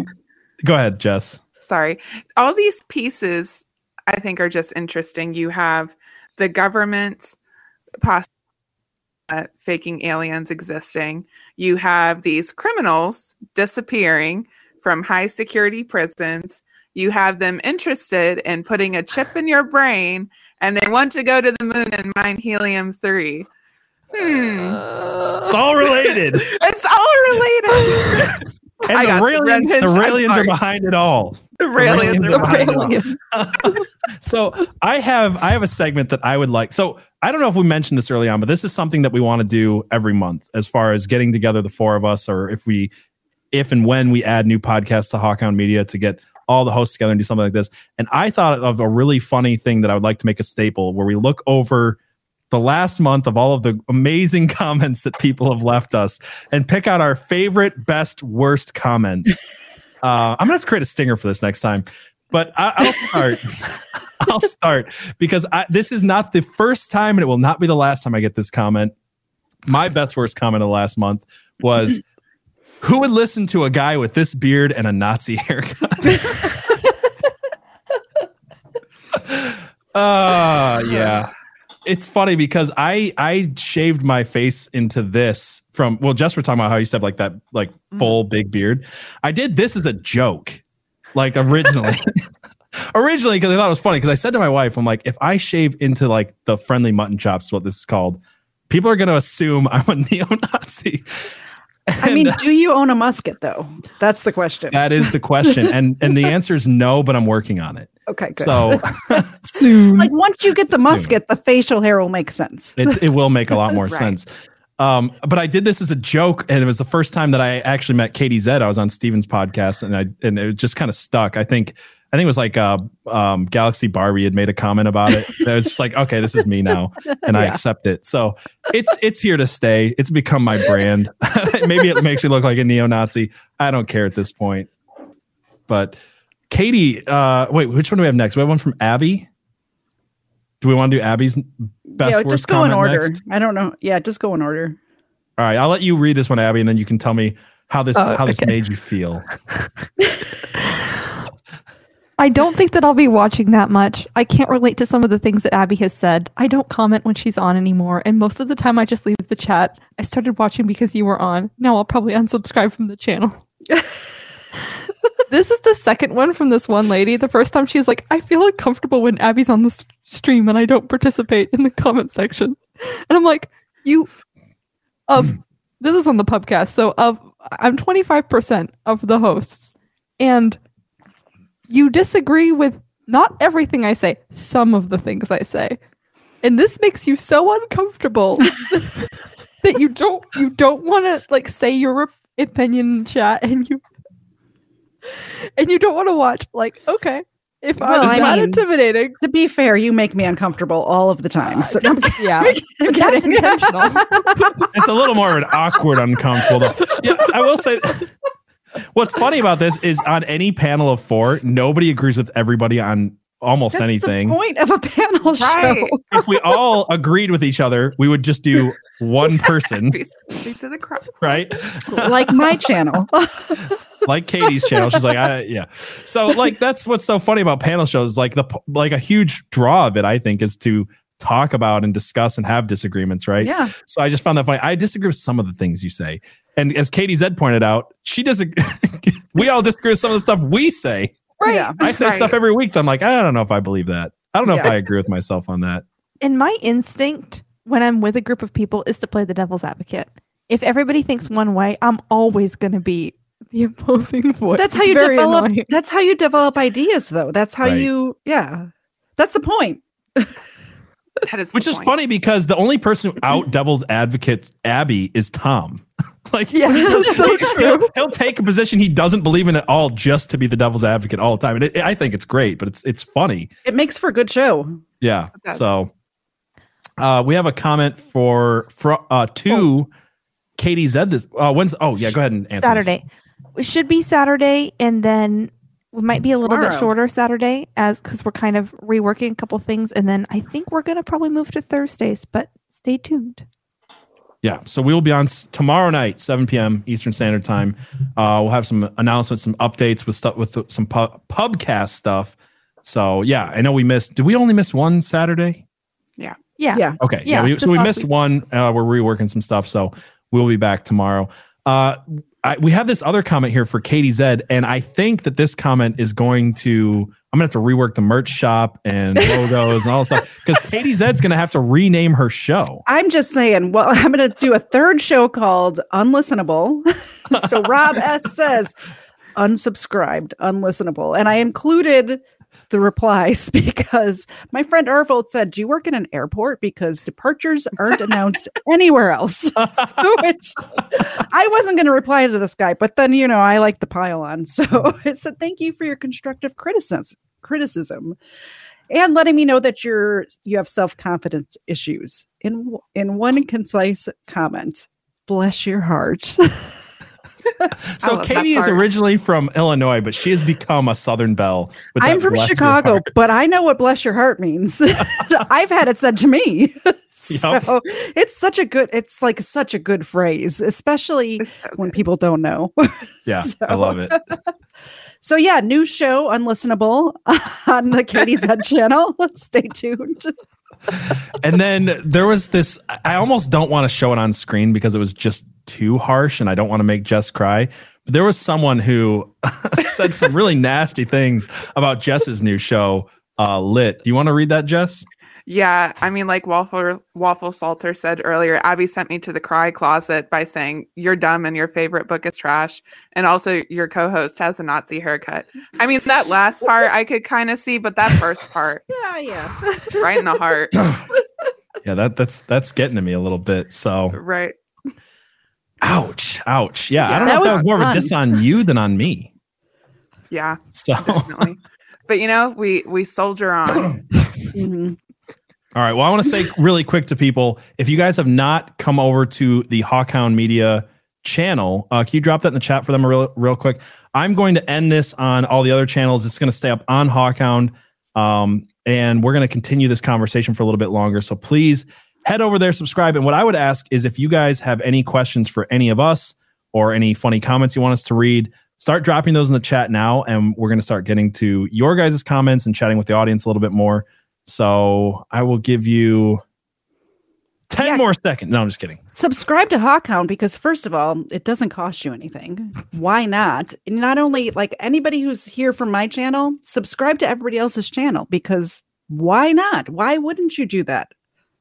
All right. Why I- I wouldn't said my you? piece. Why would Yeah. it? Also, all of you people in there that are from their channels, please subscribe Yeah, to my channel. subscribe I'm trying Katie. to get a thousand, and it's been like I I gained a bunch, and then it just sort of fell off. I just I just need a, a few hundred more, Just a few hundred more. just a few hundred. Katie's show is so fun. She's even got a dog cam where she shows her dog I throughout her stream. It's so Well, much fun. I don't know because if my Pfizer broke my camera, I might be down to one cam now. we'll see. I do have a Xena cam on my show usually. The dog is just going to be on her lap for the next show until she Wait. gets a new camera. Yeah, well, you know, I noticed the Hawkhound media hound kind of looks like Xena if she wasn't fat. So just saying, she Or could. had I could, Dahmer read- glasses. I could, yeah, I could put some glasses on her and Some angel wings and some glasses, and Xena Yeah. can be our new put mascot. her, put her on a diet. I think our dog mascot looks more like uh, a kangaroo. You ever see those kangaroos that look just look jacked and like scare the crap out of you? So hold on, let me. We're not starting again, but you can see him a little more clear there. The freaking massive dog. He's super jacked. I'm gonna get Xena some steroids. All right, I am going to end this now on everybody else's channel. Come over to Hawkhound if you want to continue to talk to us. I see you guys' uh, comments rolling in. Let's. uh There we go. All right, now we are exclusively on the Hawkhound Media channel. So, uh let's see. First comment we have uh, each of your favorite books. I'll let Jess start with this one. Okay. Probably going to be a book nobody's read before. Um, but it might be. I don't know if you guys have ever heard of Madeleine L'Engle. She wrote A Wrinkle in Time. That's not the favorite book, but have you guys heard of A Wrinkle Well, in Time bait before? and switch. I know, I'm sorry, but I was wa- you know- I've heard of a wrinkle in time. No. I love A Wrinkle in Time, but her best work, in my opinion, is Ring of Endless Light. Um, and it is a young adult novel, but the coming of age story and the way she handles grief in that book was very powerful to me when I was, um, because when about that time, both of my grandfathers passed away. And so that book had a profound impact on me and the way she deals with it in her book also bringing God into it, but not having it be like this overbearing, uh, Jesus will take away all of your problems and life will be great type of book. Um, it's really good. I can't recommend it enough. I'm sure I'll do it on the show at some point. Um, so yeah, Ring of Endless Light by Madeleine L'Engle. Top tier. Jess, I I love that one, and I read that. You read I, it. I have read it, and I didn't know that was a series, so I accidentally read it backwards. So I did the started same with thing. I've Troubling done a that Star. before. Yeah. Oh yeah.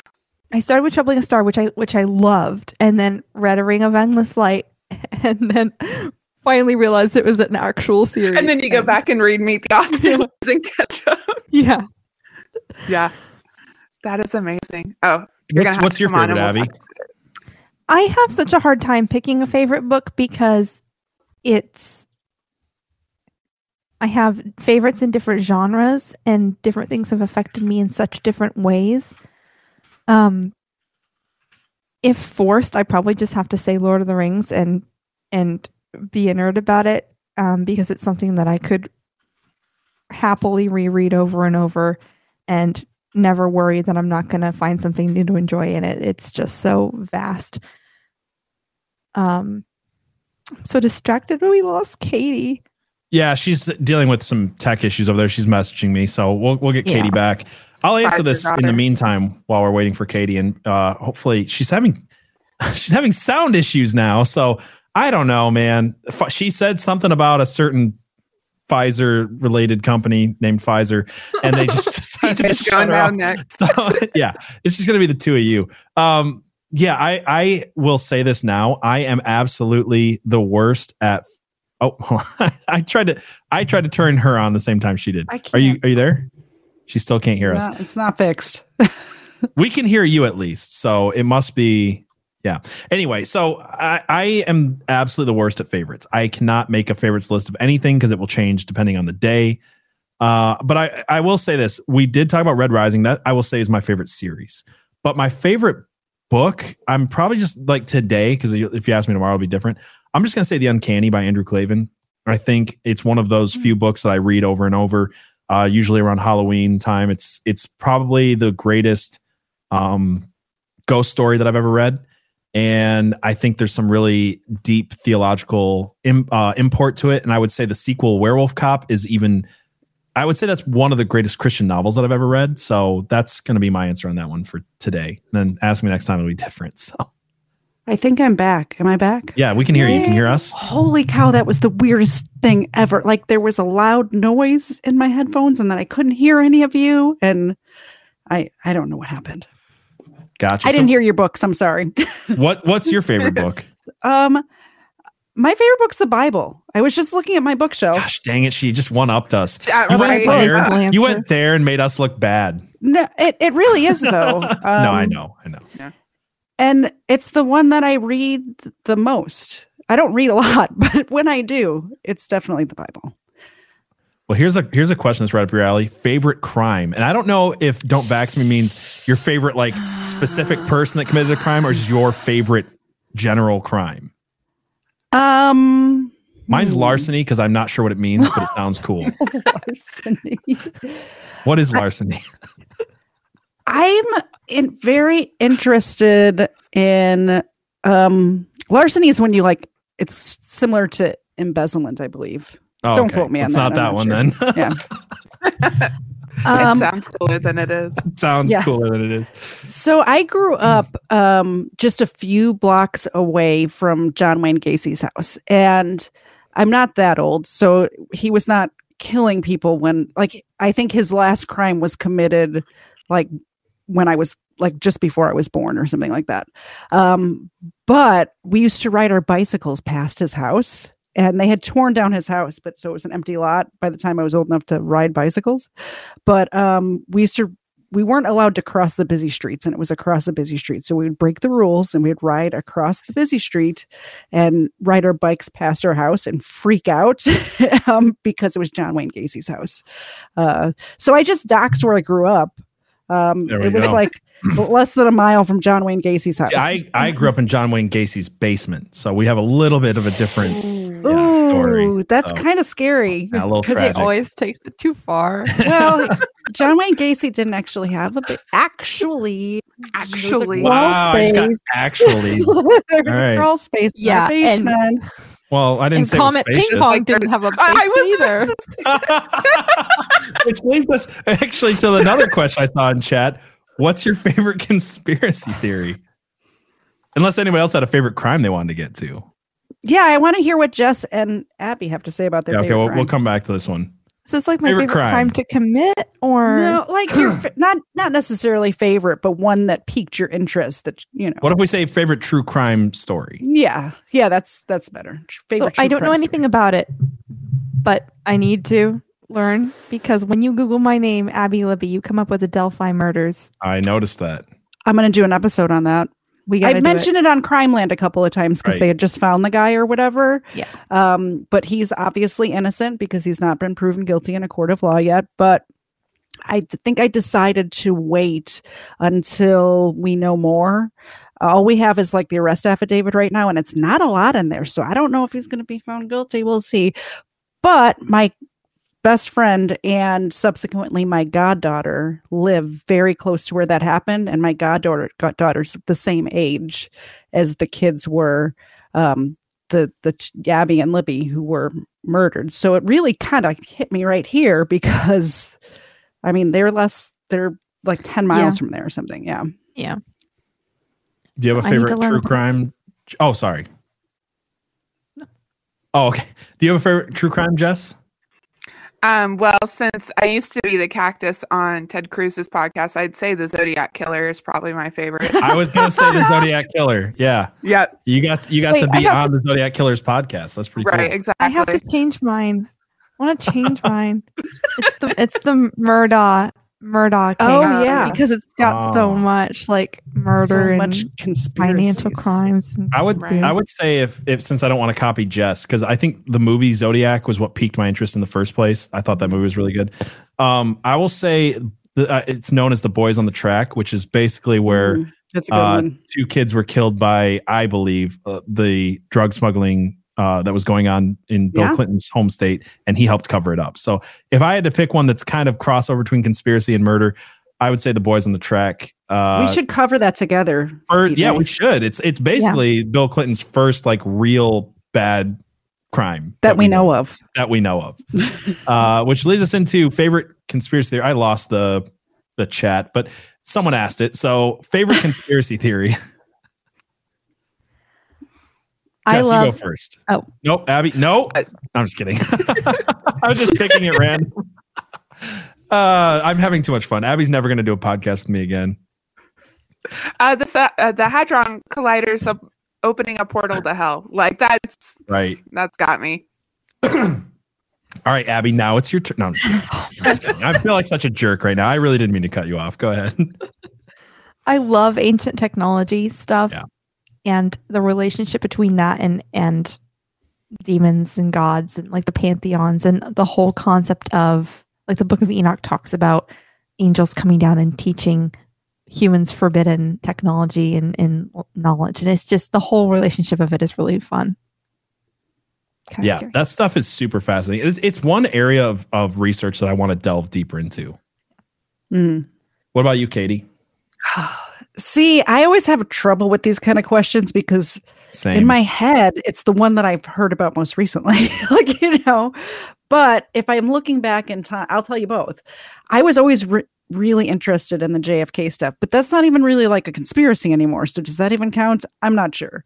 Um, but like growing up, that was something like that JFK movie came out when I was in high school, I think. I'm really a lot older than you. I'm really old.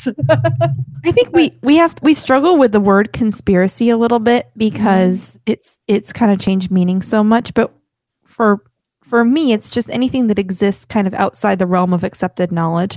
Like even if something has been proven, there are things that people still don't like to look at yeah. or admit, and most of the normies will still not believe that the CIA killed JFK or something like the that. Boomers So, will never admit it.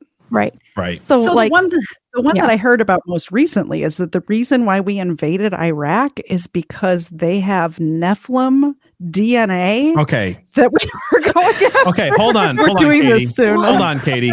This is so weird because that is you are the third person to bring that up in the last 24 hours to me. And I have been researching the Book of Enoch and Nephilim, Yeah. and I keep thinking, what's my angle? And people just all of a sudden started sending me stuff about the uh, CIA's It's admitting interesting. essentially to looking in for the tomb of Gilgamesh in Iraq, and now I'm like, okay, this has to be the next thing we cover because it's just too. It's I just mean- it's it, it seems like divine like divine providence like people us keep going- bringing this up to me I could see us going to war for less than that. So Right. it really would make sense if that's what happened. It's not the oil. We weren't even interested. In, we have oil here. They didn't it's need like we that took oil. the oil like that's the thing that always gets me it's not like we took the We oil We burned the oil, didn't we?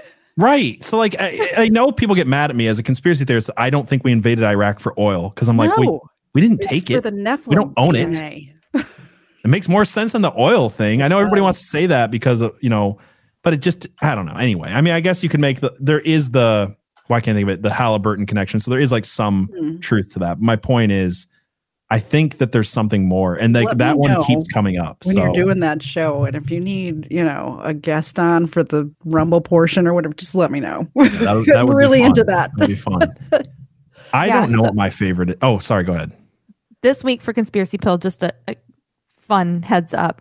PJ and I decided we were both going to read the Book of Enoch and then decide which angle we were going to take and co-lead it together. Because usually we switch off and one of us leads an episode, the other one leads an episode. Yeah. So we're both. So it sounds like PJ's angle is, is going to be the Nephilim in Iraq, and I haven't quite figured out mine yet. Yeah, the Book of Enoch keeps coming up everywhere I look, and it's one that I've avoided for a long time for certain reasons. And I'm just like, I finally have to read it. So I bought this uh, really long. It's the book. It's the three books of Enoch plus like extensive commentary, and it's been very interesting so far. So I'll let you guys know what I think about it.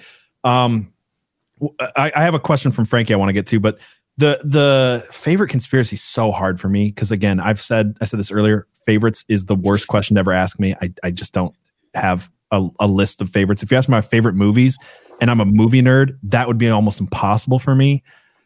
Uh So we um, have like to lately lately the blue beam stuff has been interesting but i wouldn't say that's my favorite conspiracy theory it's just like the one i think i- is really important to talk about right now so gosh i really don't know i, I literally can't like even think of one to say Just favorite name any conspiracy. Any you cons- literally have a show about it. I, I I, will say the one PJ gets the most obvious.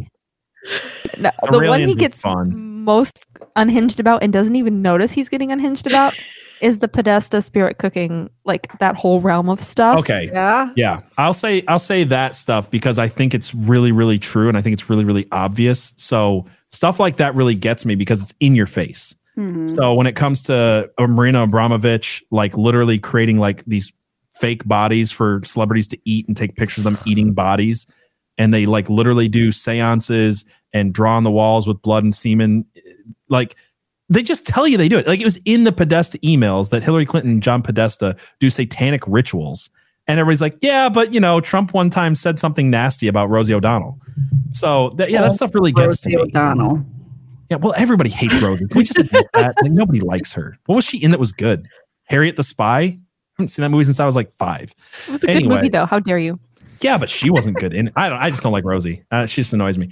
Um, but here's one from Frankie that I want to get to. It says, "What do you think will be the next conspiracy to come true?" I I, I think we said it earlier. I think that they're going to fake alien invasions. I, I think that when you see Russia saying, "Hey, we shot down an a, a UFO," that we're going to see this a lot more. I don't know if it'll be proven true anytime soon, though.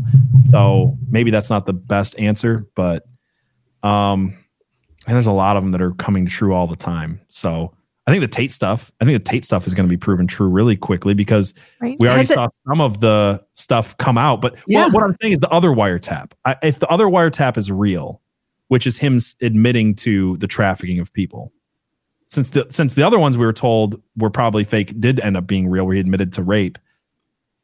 Maybe that's the next one to come true. That we actually get them to release the the wiretaps of him saying that he trafficked people. So I don't know. It'll be Those whatever two you talk about on conspiracy. It'll be whatever we talk about next. We'll find That's out the right. tomb of Gilgamesh is real. There we Yeah. go. Yep. That's what it'll be. Nephilim. Yeah. What do you guys think though? Do you have a conspiracy you think will come true? I mean, they all will, but like, what, what's next? Right. I mean, I haven't watched Alex Jones lately, but I think we could probably just see whatever he's been talking about last. And I'll say this too. I feel like, and I've been saying this for weeks, and it's just such a gut feeling to me. I think that this whole died suddenly thing is going to spike massively. yeah, I really, I, I don't mean to say that to sound like black pilled or, or like depressed people. I just really think that that is like we're seeing the beginning of of that phenomena become much much worse. So, It's really, really scary to watch. and I don't want to say that. I don't want it to be true. Yeah. I'm, I'm sure we I'm all think of- hopeful. Yeah. I'm hopeful that it's just people who have had multiple, like who have continued to get The re-up it in their system. the people who have really delved into this, a lot of scientists, even the guy that um, worked for Pfizer that helped create the, the thing, he even said that it really doesn't work with one so much that it's the people who are continuing to get them. That's why. What, what are people up to now? Four or five now? Boosters? How many boosters are we at? I think we're at four, aren't we? At I don't know. I haven't had any of them. I know So some countries are, are up to five. So if it's taking that many, I, I do hope that there are people who, you know, got some of the early ones and then dropped off and that like it's just the continuation of of putting this poison in your body that, that's going Mhm. to do it. But uh, they just Frankie says they just admitted the safety risk because of the spike. It's uh, in strokes. It's already started. Yeah. yeah. And how about that football player? Don't remember his name because it's sports ball and I don't care. Damar But Hamlin. now all of a sudden they're they're taking the attention away from that and saying, well, it's because football's racist. Obviously, that's I why. saw. Like, I have you article. seen that? It's Like Damar. Hamlin is why we need to talk about how black men are uh, abused in in football. football. yeah. a game where they beat the And shit out of can each I other just for tell millions you- of dollars. I don't know anything about sports ball, but that hit was not that hard. I've seen way worse. Worse. Well, was everybody became an expert on cardio, whatever fake syndrome that they were coming up with, where if you get hit in the chest at the exact right moment, your heart You- stops. you know what though? I've I have heard of that in in crime. It does it's a real happen. thing. It's a real thing. Just Like everybody all of a sudden was and stuff. like it became that one's so much more far fetched than a vaccine injury. It's so rare, Right. So rare. And now with uh, Presley, because we were talking about Elvis earlier, his daughter just died, and Snopes put out an article right away saying we have no idea how she died, but it was definitely, absolutely not the COVID vaccine. And it was so funny because then someone in my comments wrote, "Well, didn't she have a pacemaker?" I'm like, maybe she did, but Snopes didn't even go that far. They just said, "Shut up." Like the Mhm. article was so bad from Snopes. I'm, I'm not even saying that's what I think happened to her. I'm just saying like the fact that they're instantly jumping down on we don't know, but it's definitely not this is so Right. insane to me. That Yeah. tells you I- that's exactly what it is. Right. It makes me think it more than if it was just like, well, we don't know. and we have to have this conversation i i think that there is a way that conservatives can make ourselves look really really bad and i saw it on the night of damar hamlin when i mean this is a young man who is by all accounts a really kind person a really good you know good guy um goes down on the field and he's actively fighting for his life. No one knows if he's going to survive. Everyone like watched it live. Like this is just one of those moments where everybody's really traumatized and then you have all these conservatives coming out and kind of dunking on it like, haha, see, we were right about the vaccine. And it's like there is a time and a place and I was happy to start talking about it the minute uh, you know a couple days had passed and we knew he was going to be okay. We had like a reason to believe. I don't know. It that that one made me kind of upset but I do think it was probably from the vaccine, and we need to talk about it. Mhm. Yeah, there's definitely a way that you can come off looking kind of callous. And it's it's difficult. It's like on one hand, everybody has been asking for our vaccination status everywhere we go for years. So but I don't think we need to become as vicious towards human beings as Right. we Yeah. were treated uh, during COVID. Um, here's another one for you, by the way. Is Elon Musk the Antichrist? I mean, he openly worships Baphomet, right? Like openly. That's what's crazy to me, right? Is like I could see this guy as an agent of chaos who's doing some good, but the fact that there's so many Christians praising Elon Musk while he like literally wears the satanic warrior outfit in his profile Right. picture is disturbing. And I will say this, I don't think he's the antichrist, but what I do recognize going on right now that concerns me is the absolute need that people have, not me uh, or us, but like many people have this absolute need for a human messiah.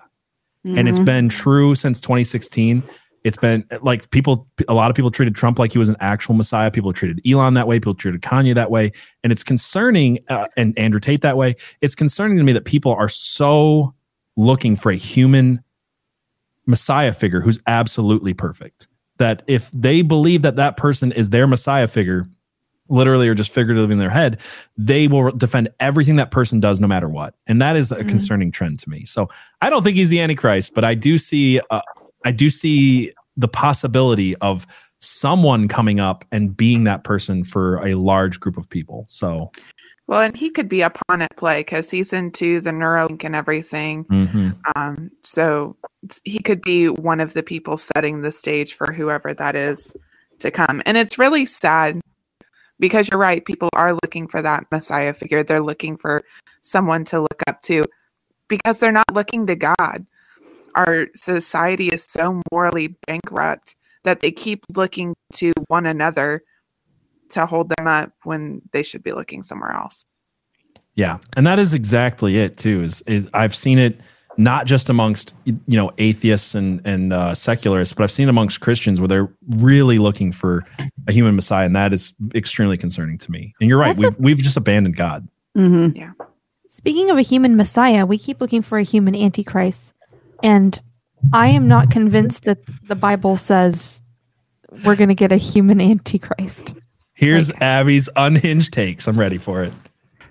I, No, I I mean, was joking. W- do we act besides the Left Behind books, like from the Bi- if you had just read the Bible, you hadn't read the Left Yeah. Behind books, would you assume that the Antichrist was going to be No. human? It's interesting because I have just also, besides starting uh, research into the Book of Enoch, I've started to like really dive into Revelation again because there, all these questions are being asked of us. I think everybody feels that there's something really bad about the world we live in and something really bad on the horizon. Mm. So like all these questions are obviously being asked, and that's that's a, a you brought that up to me. Was it yesterday, Abby? And now it's it's got me thinking. So were you going to say something, Katie? I thought I didn't mean to cut you off. You were, Oh no, no, no. I just I agree. yeah. It's concerning times we live in for real. So, uh, I did see a question earlier from News Now Enemy that's asking about our least favorite types of crime. So not a specific crime, but your least favorite type. And I'll add to that what's your what's your favorite type and what's your least favorite type. my favorite type is kleptomaniacs, just stealing little useless Trink- things from trinkets. Walmart, trinkets from Walmart. my least favorite is uh, human trafficking. I guess. I mean, is there anything worse? Yeah. I Abby? don't know.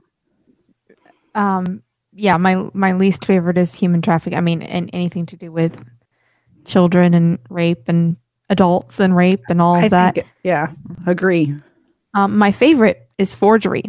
Forgers are because in order to be a good forger, you have to be such an incredible artist. Mhm. Like it takes such incredible skill, but but you choose instead of making your own art to copy the masters, which in some ways makes you the best artist on the planet. Somebody who is alive right now who can copy Monet perfectly is the best artist on the planet.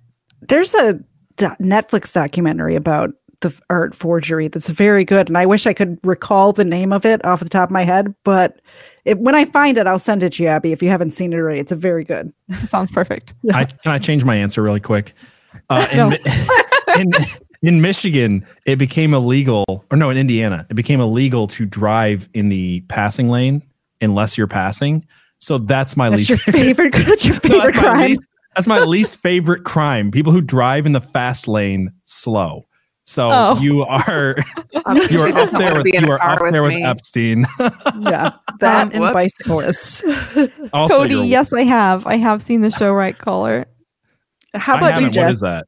it's that is a great show about forgeries and uh, white collar Oh, crimes okay. basically um a- anything you can imagine the premise is that this incredibly great criminal has been pulled out of prison to help advise this white collar task force to help them catch bad guys it's great What's what's yours, Jess?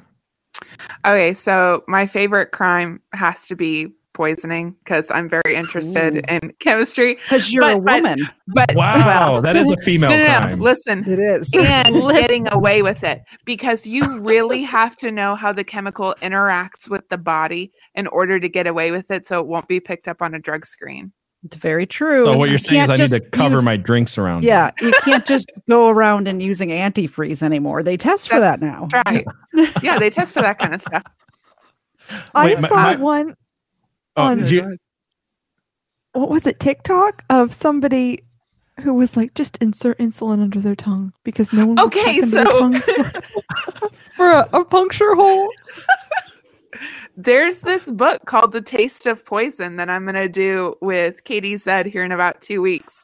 And the first case we're going to talk about is using insulin as a poison in crime. Yeah. Very exciting. I'm also changing my answer of favorite crime to tying your alligator to a fire hydrant in Detroit. That is illegal. uh, it's not a joke. That's really illegal. Uh, My, what's your fa- favorite? my my um least favorite type of crime is any sort of sexual assault or rape or anything like that. Uh, for obvious reasons. Um and I mean murder too, but I almost think like especially when it involves kids, the the sex stuff is just really my least favorite. And I do talk about it sometimes on my channel, but just so people are know what's happening, you know. It's Um, so it's so interesting about all of our channels too. Is like we try to make people laugh and be entertaining and stuff like that. Yet we necessarily have to go to some dark places. Yeah. like the the last one that I did about that that girl that was assaulted at that McDonald's is was very difficult to talk about it, but I really felt I needed to cover it so people Right. knew. Right. Um, but my most favorite is any sort of caper. Anything that involves a caper, I'm into. Like art, like anything that's like involved, like where there's a plan and like art theft or like there's you- been some like Brinks truck robberies that is just very She likes the Italian job. Are, are you sure? Yeah. Are you sure it's not living in a Toys R Us for a year? That was a caper. That was a good one. that was definitely a caper.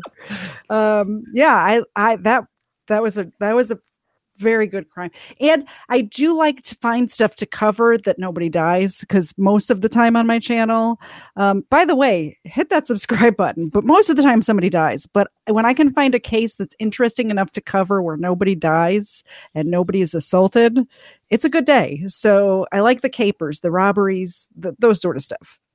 Yeah. I saw this comment here too. It says like the poison dart gun the FBI had. Did you guys know about this? That's a real thing. It was like a it was like an ice pellet, and if it broke the skin, it was full of poison. So it wouldn't even leave much of a mark, and there was no like traceable thing. The FBI admitted to having the heart attack guns, is what they Right, called of it. I course think. they do.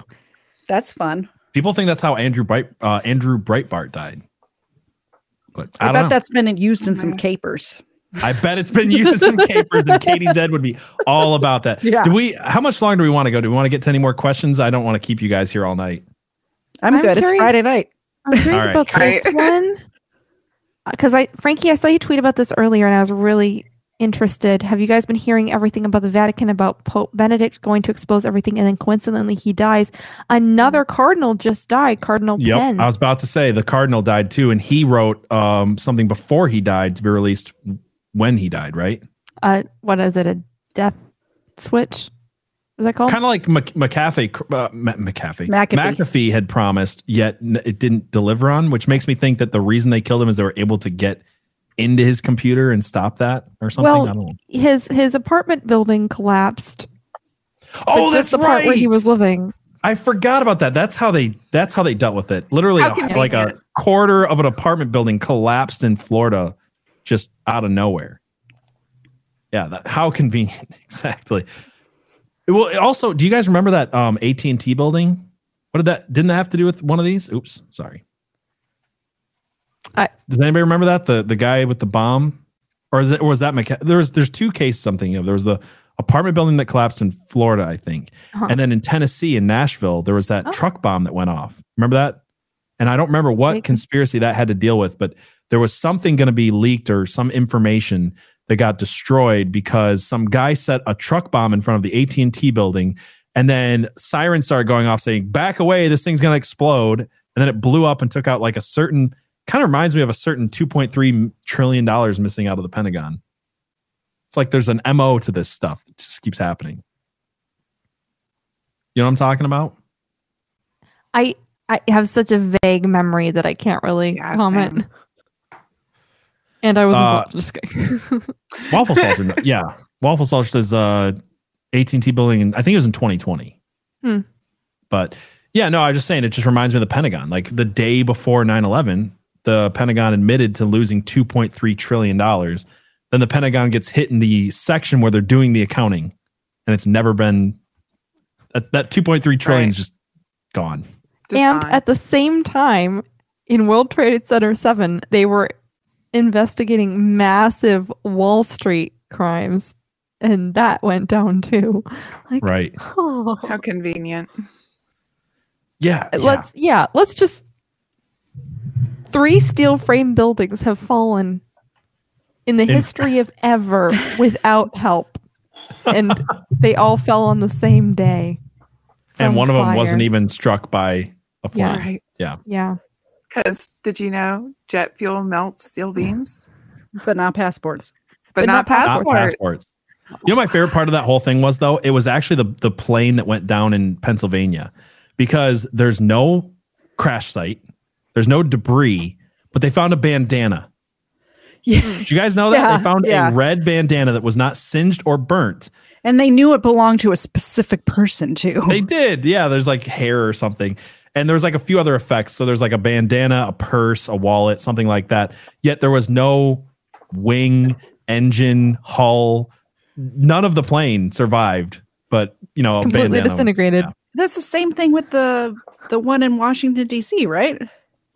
The Pentagon plane. oh the pentagon we oh yeah, while you were gone, we were saying the the So Pentagon. sorry. no one ever saw a plane there's no footage and the fbi were the first on the scene Hmm. Also, the hole is perfectly round. Doesn't Yeah. account for wings or any. Yeah, that the whole 9-11 stuff was crazy. I was one of those people that just thought the 9-11 truthers were crazy for a long time. I think that the whole did 9-11 thing, I would say the 9-11 thing is what really woke me up to a lot of the conspiracy stuff because it was uh I don't know what year it was. It was probably just out of high school. Someone shared uh, with me on Facebook a video, like a five minute video explaining all the weird stuff about 9 11. And as soon as I watched it, I was like, oh, those people who are saying jet fuel, fuel can't melt steel beams aren't nuts. Right. Okay, I so was a that's a good before that. question. So, what was your conspiracy, Abby, that that turned you to looking into things? Because I know what mine was. I will say mine is a little bit different because mine is, like I described earlier, something that made me look at the edges of reality, look at things that people don't like to talk about. And it's because I grew up in Africa. I spent three years in Africa as a little girl, and we were surrounded by witch doctors and and all of this animism and demonic stuff. So I just from a really young age, I was like, yeah, there are things in this world that aren't particularly explicable. And Mhm. so my mind just allowed those things. And so whenever I heard about a conspiracy, it was pretty easy to ask questions about it because I already had those pathways. All right. How about you, Jess? Um, If you have I one. get, uh, well, I guess the first inkling I had was when I really got into the sciences and I started to see how people were so easily manipulated into falsifying data, into changing things so they could get the grant or whatever it was. Um, and that really woke me up to the fact okay, maybe not everybody's really that trustworthy. Because I'll be honest, Yeah. I was pretty trusting throughout most of my young life.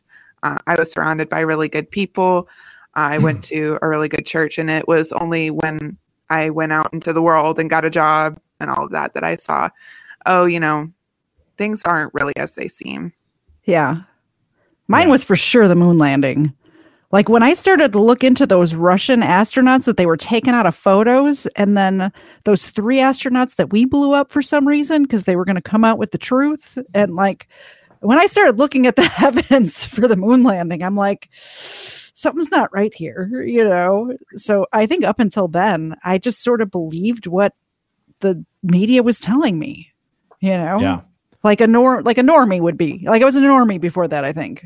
Every I think every every conspiracy theorist uh, has that mm. moment where it's just like one of the things just does just falls apart, you know. Mhm. And I think that's true. Like eh, you know, even well, I won't get into it, but yeah, I mean, everybody has one of those. Yeah. Sorry, I was going to go into a different route, but yeah, I feel like the moon landing stuff was was another one for me. It was it was that and 9-11 that first really like I just I always thought people that questioned them were crazy. and I That started looking into it and I was like, oh, passport you know what it me. was for me besides the passport, besides 9-11, it was when the NASA scientists came out and said, oh, we don't have any way to get back to the moon today. Like that to me, I was Right. like, okay, they're lying Yeah. about something. They're definitely lying about something. Like you something got to the moon with what the, the the technology that I have right here in this phone. Oh, that's But way more advanced than what like, they Wor- had. yeah, that's Seri- way more. Seriously? Yeah, yeah. Come on. yeah, and it's it's weird. Like they're talking about wanting to go to Mars, and they have all these projections and computers, and they, they can't run a computer model to figure out how to go to the moon again. I thought that was like, all right, somebody's lying about something. So, yep. Uh, really quick before we end this, I want to get uh, a little update what what people can expect uh, for the next month. Maybe preview some stuff that we're going to be talking about, or some ideas that we've got uh, going That on. with- requires planning, PJ. you think I plan stuff?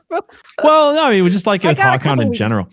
Yeah, no, we don't plan. That's there, there it is. That's the end of that. I just wanted to let you guys I want to bring up the question so we could say, by the way, we just it's all by the seat of our pants, like all of this. So, we'll start we'll start what with Jess though, fun. because Jess put out a really great uh 12 books to read over Yeah. 2023 and I thought that that was really great. My sister actually said that she's read either read every book on that list or it's in Uh-huh. her wish list. So she said that she's going to love your your show just based on that. Plus, Oh, that's Jess awesome. seems like the planner of all, of the four She of us. is. she's the, she's I'm the a planner. teacher. I live my life by planning. If I don't Yeah. plan, I don't even wake up in the morning. I'll forget to, you know. I don't know.